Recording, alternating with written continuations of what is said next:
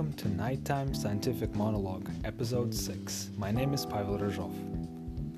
Thank you very much for joining me for another episode. And uh, today I have to make a quick disclaimer. This is going to be a bit of a rant episode because obviously one of the biggest news, except from obviously the COVID 19 cases that are keep rising across the United States is obviously the recent news in regards to uh, foreign students um, being forced out of the country potentially if they are unable to have in person classes. This is a recent uh, policy that has been enacted by the current administration that essentially would uh, allow the, the government to forcibly uh, deport students who would uh, be uh, who are not taking online uh, who are not taking classes in person in the in the universities. And obviously there's a great deal of other more positive and interesting topics to discuss on the on this kind of uh, scientific monologue but uh, I and I will definitely get to them in the next installments, but I feel it is uh, worth talking about and worth bringing up to everybody's attention uh, because it is such a such a profound, uh, monumental um, thing that has just happened that that that this really sets a uh, a precedent for a completely different uh, view of America, at least in my mind, and I think it is worth uh, worth talking about. Also, because I am an international student, or essentially I, I, I was when I when I finished my uh, dissertation, and out of uh, out of the last uh, ten years of my education, seven of them have been spent in America. Uh, where I've I've studied as an international student, and I believe if I was in uh, in the same position as many of the other international students in America now, where I would have had to take online classes only, and my institution would not actually offer any in in uh, in-person classes, I would be uh, hurt, scared, concerned, and I would say devastated. So let's break it down. So basically, um, re- this this week, uh, the administration announced plans to uh, to deport uh, uh students who uh, international students or students in their F1 uh, status who would not be attending universities in the fall semester of 2020 uh, in, on campus. So the only uh, the only way they could remain in the country is if they are taking at least one in-person class. So, well, I don't even know where to begin with this. So let's just get maybe this out of the way. While uh, while I believe before uh, the pandemic has be- has begun, the requirements were something along the lines of uh, majority of the classes has to be taken on campus. I think only one could be taken online. Okay, good. Uh, basically, to make sure that you are remaining in as a as a student uh, uh in the student status in America. Okay, which is you know fair. You want to make sure that people are still attending classes, going to uh, going to campus and learning, which is obviously that's that's the whole premise of students coming to uh, to to study here. And um, I think uh, in the beginning of the pandemic, I think some of those requirements were were basically waived if if the universities chose to switch to online education, which is basically pretty much I think every major university system in America has done that um, switch to online education, there would be no penalties for international students. However, and now uh, with the recent uh, policy changes, it essentially rolls back on that uh, waiver and essentially would prevent students to uh, remain legally in America if their education is primarily online.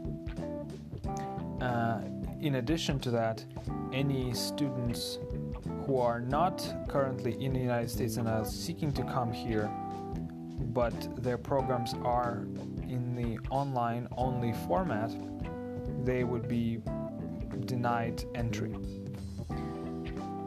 Well, so I, I can't, I don't even know where to begin really in terms of talking about this topic.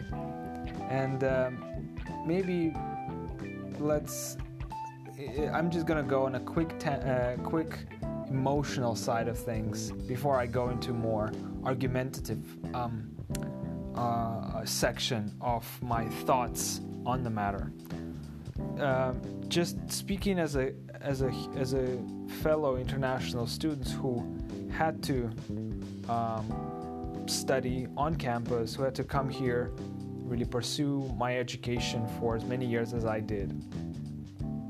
If I were in this position right now, when I would be either attempting to go to America or have arrived here to start to start my classes that are now online, I would be so confused and I would be in a, such a vulnerable position because I remember 10 years ago when I came here to start my education in the community college, I felt among many things that I had that I felt I felt um, uncertain I felt um, shaken in terms of this was a very different environment to me coming from a different country. Uh, I would be confused and uh, I would be really experiences so, so many different emotions.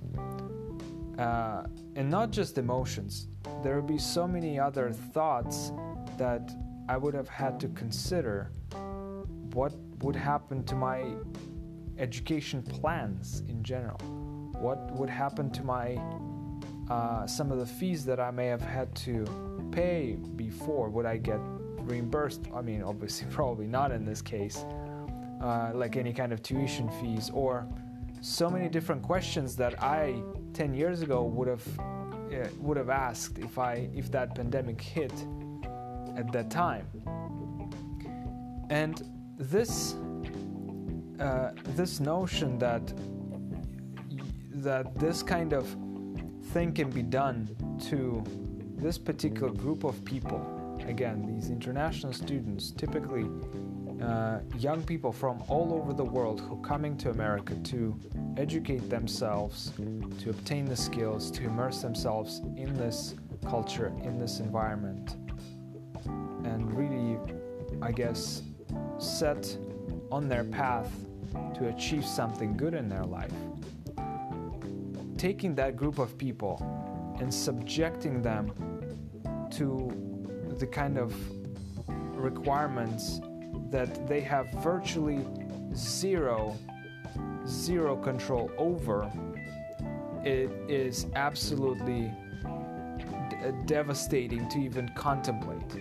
It is so hurtful and it is so almost cruel that, that it's not almost cruel it is really cruel to, to do that to the to the to the people who have done nothing but to express their desire to come here for education. One of the most pure i mean one, one of the one of the purest things you can do in this life is to educate yourself. And putting these students in a position where they have no power, no leverage, no control over what happens to their to their plans, to their life. It is absolutely incredibly cruel. And basically, this is one of those mo- that that type that specific portion of people who come to United States who are living in the United States this is one of the most um, uh, I, I would say vulnerable people because of how many how, how little rights do these people really have? I mean we we basically we can't we can't work until we get a specific permit. We have to pay taxes if we do end up working uh, and we have to pay the highest amount of tuition. We have to uh, be very careful about uh, maintaining our student status in terms of grades uh, enrollment and all a bunch of other different requirements. We obviously come here uh, from a different country so we have to learn to fit in here. And there's so being in within that group of people is already difficult enough.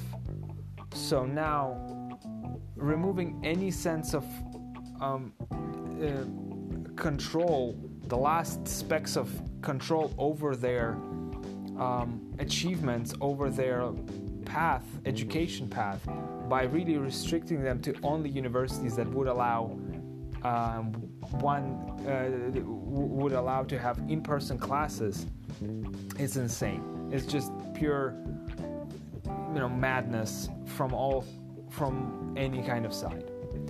So this is i guess an emotional component to this okay now let's stick to maybe some of the more argumentative uh, things that i want to bring up and let's start with um, the the financial aspect of it all.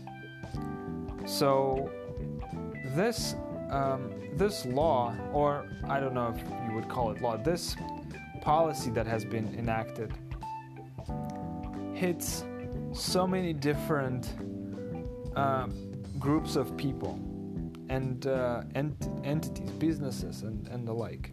That I don't see. I'm not. I'm not an economist, but I don't see any way that somebody would financially benefit from from that law. I just can't think of any group of people that would benefit from it. Let me break it down.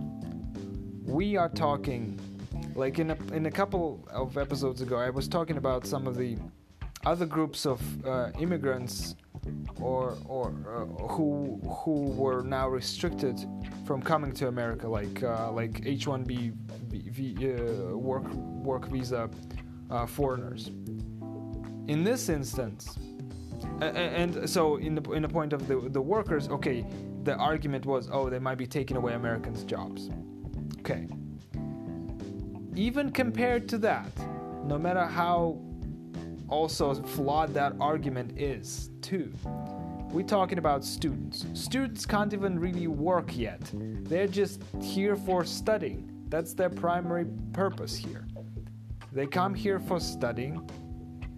They come here to pay the money to universities to study.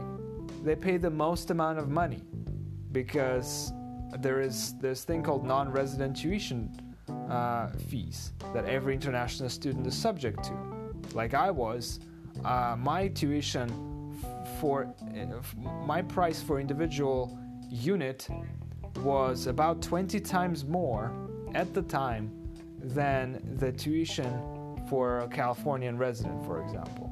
20 times more I had to pay more in the tuition alone. Think about that.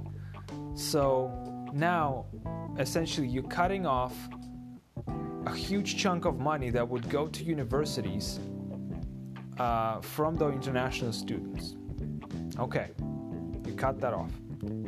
Universities, in turn, have to cut faculty positions, adjunct faculty positions, staff, and so many other groups of people that are that are in some shape or form, maybe indirectly, are getting paid through those uh, tuition fees, right? Now there's a chain of events here. In addition, by restricting uh, amount of for, uh, foreign students who can be in the United States dramatically. Um, also, these students are potentially, not potentially, they are living in America, meaning they buy food, they buy all kinds of other stuff that they need, books and whatnot. So you essentially, by restricting the amount of those students, you're limiting the, the, the amount of consumers that are living in America.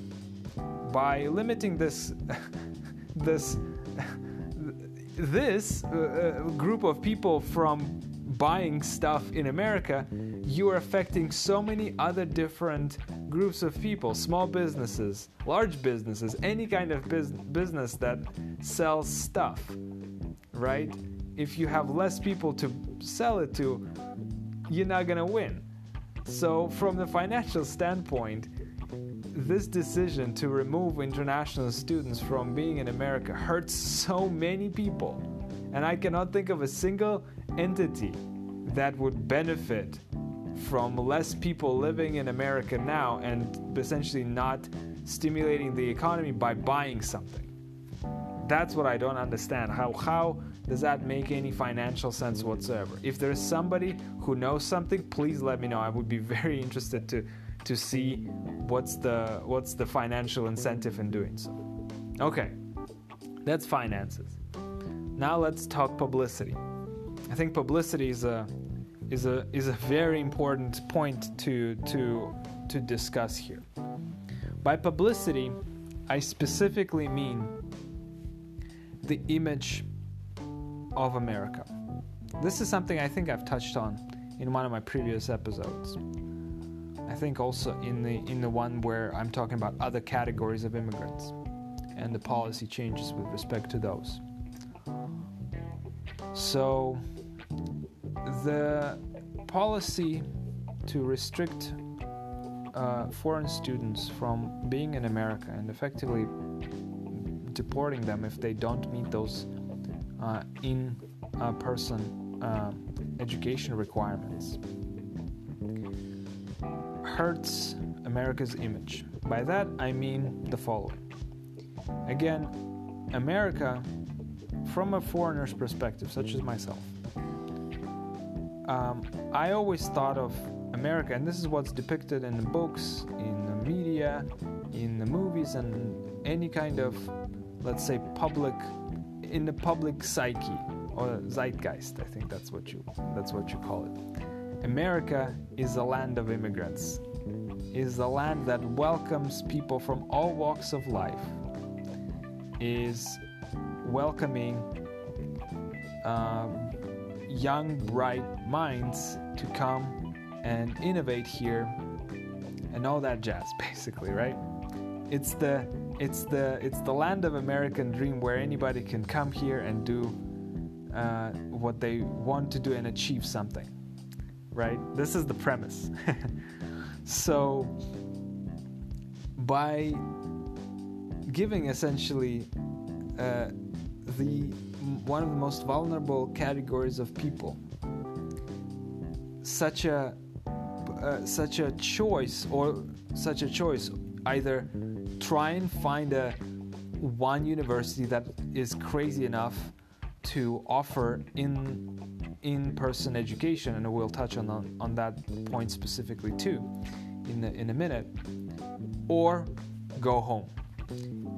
What administration is doing it harms irreparably, I might add, I think, irreparably the America's image inside the country as well as outside by saying no, by saying big, fat no. You are not welcome here. You should not come here. You do not belong here and um, that I mean this is this is not what uh, what I thought America is about. I'm sure some people would agree with me that in that front. It's um, it's very concerning just to think that within the last, I don't know how many years, but let's say a few, let's sort of leave it a bit vague. Within the, within the last few years, America's image to the outside community has changed dramatically, specifically when it comes to immigration policies. And this is yet another addition to the bucket list of all the things that has been enacted, which essentially limits the appeal of America as a country that wants to attract um, uh, people from other countries, which um, which I think will have a long, long-lasting effect on the pace of innovation in the in the country, the balance of power in the whole world too, because essentially in a vacuum of uh, uh, of the the in of the world where one country suddenly stops being the top destination for for young talent, other countries will fill that void. 100%. Funny enough, other countries, for example New Zealand, are seeing huge spikes in the amount of um, people who want to go there, for example. Canada, um, I think other countries too. So there, there can be no vacuum in this case. So America is essentially signaling the, the other countries, okay, we don't want as many foreigners. You go ahead and figure it out. And other countries do. Other countries will take advantage of that.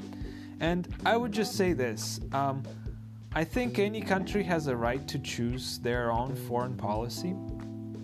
And uh, again, not speaking as, as, a, as a foreigner in this country, I'm in no position to say, oh, yeah, this is what's good for the country, or this is what's not good for the country. Uh, maybe maybe current administration believes this is what's good for the country right now. I mean, this is that's why they're administration. This is up to them to decide these things, I guess. But um, the point being, regardless of where you land on on uh, uh, within this argument, I think everybody could agree that there will be a change with respect to how the people from outside view America in terms of that as a destination for, for example, coming as a student. So, naturally, I think this is such an important, um, I guess, addition to this laundry list of things that this would just further solidify the change that we see completely to- a radical change of how immigration policy has been um, shaped over the last few years. And uh, we are yet to see the long lasting effects of that. And uh, the last point i wanted to touch on is um, is the following. So the requirement is as international students can remain in America if they have at least one in person class uh, in a university, or they have to transfer to the university which would allow that. Basically, in other words, uh, a university has to offer or accommodate uh, uh, those international students to be able to take one in-person class or otherwise they're going to lose that international students and that, that international student would have to be deported. I've read that article from new york times uh, describing a couple of um, examples of um, repercussions of this policy and some of the examples of how students as well as universities are trying to deal with it because this um, this is a big, big um, seismic shift in in uh, that coronavirus really uh, put all the universities and all the students through that this additional hurdles that both universities as well as students have to overcome uh, is not really helping anybody. So, one of the examples that I've seen is some universities are considering to accommodate international students, to literally provide one kind of class for international students on campus that would then allow them to stay. First of all, these universities are doing amazing job by just even contemplating to do something like that. But more importantly, the the type of uh, strong arming that this policy is essentially doing, where it pressures students and in particular, in particular universities to reopen and essentially offer online uh, online classes only as a kind of a um, second option and still stick to the in-person online uh, on on-campus education is extremely reckless and dangerous from public health standpoint. Um, because essentially it signals oh no matter uh, what might be the potential human cost of doing that we want universities to remain open. We want on uh, online education not to be such a big deal. We want still on-campus education to be to be there in the fall. And this makes me wonder. Um, so here's here's my here's my interest. Uh, just a, a thought that just crossed my mind. Well, who would really benefit from um, from from the from universities staying open and offering on-campus education? Well, um, let's just say without without really saying that this is true, objectively, if a university uh, is open, it is going to benefit. If the campus opens up in the fall, obviously that means more work for for staff members, faculty members. So on paper, universities would be open um, and they would benefit from doing that. But at the same time, I'm guessing that um, uh, preventing s- students from attending uh, uh, on campus classes would actually be a much more safer um, uh, option for them because they want to make sure that they're not going to be the one that essentially allowed a coronavirus outbreak in the middle of their campus. I'm sure they do not want to even contemplate such such a such a drastic outcome of reopening. So in that sense, uh, they have absolutely no incentive to really do that un- unless they can really uh, secure and make sure that uh, all students are safe or as safe as they possibly could be. So, um, and naturally, I don't think that um, international students have any leverage in terms of having any kind of say in terms of whether or not universities will make the decisions to switch to online education or they would offer uh, some kind of in person class. I don't think international students have any. Um, have any seat at that table, frankly speaking. So this is what also makes the situation such a uh, such a sad, sad um, uh, situation all around. So again, I think this is a phenomenal that something like this has even been contemplated and let alone put into action like this. Um, just a quick update on that is uh, I think a couple of universities already filed uh, appeals uh, uh in the federal court, I believe. So this uh, this particular policy may actually hit some roadblocks, and it will remain to be seen what would be the outcome of um, of of this uh, of this struggle of uh, universities, students, and the administration. So these are my thoughts on this particular topic. Thank you very much for indulging me in this. Um, uh, while in discussing this and really uh, trying to uh, give my my uh, candid feedback and just uh, somewhat fr- fr- frustrations really that uh, students have to really go through these kinds of hurdles on top of everything else that they already have to do. So again, thank you very much for listening. I really appreciate your your feedback and I hope to bring more episodes that may be more geared towards science uh, in the next uh, installments of my monologue. Thank you very much for listening. Until next time, have a good night.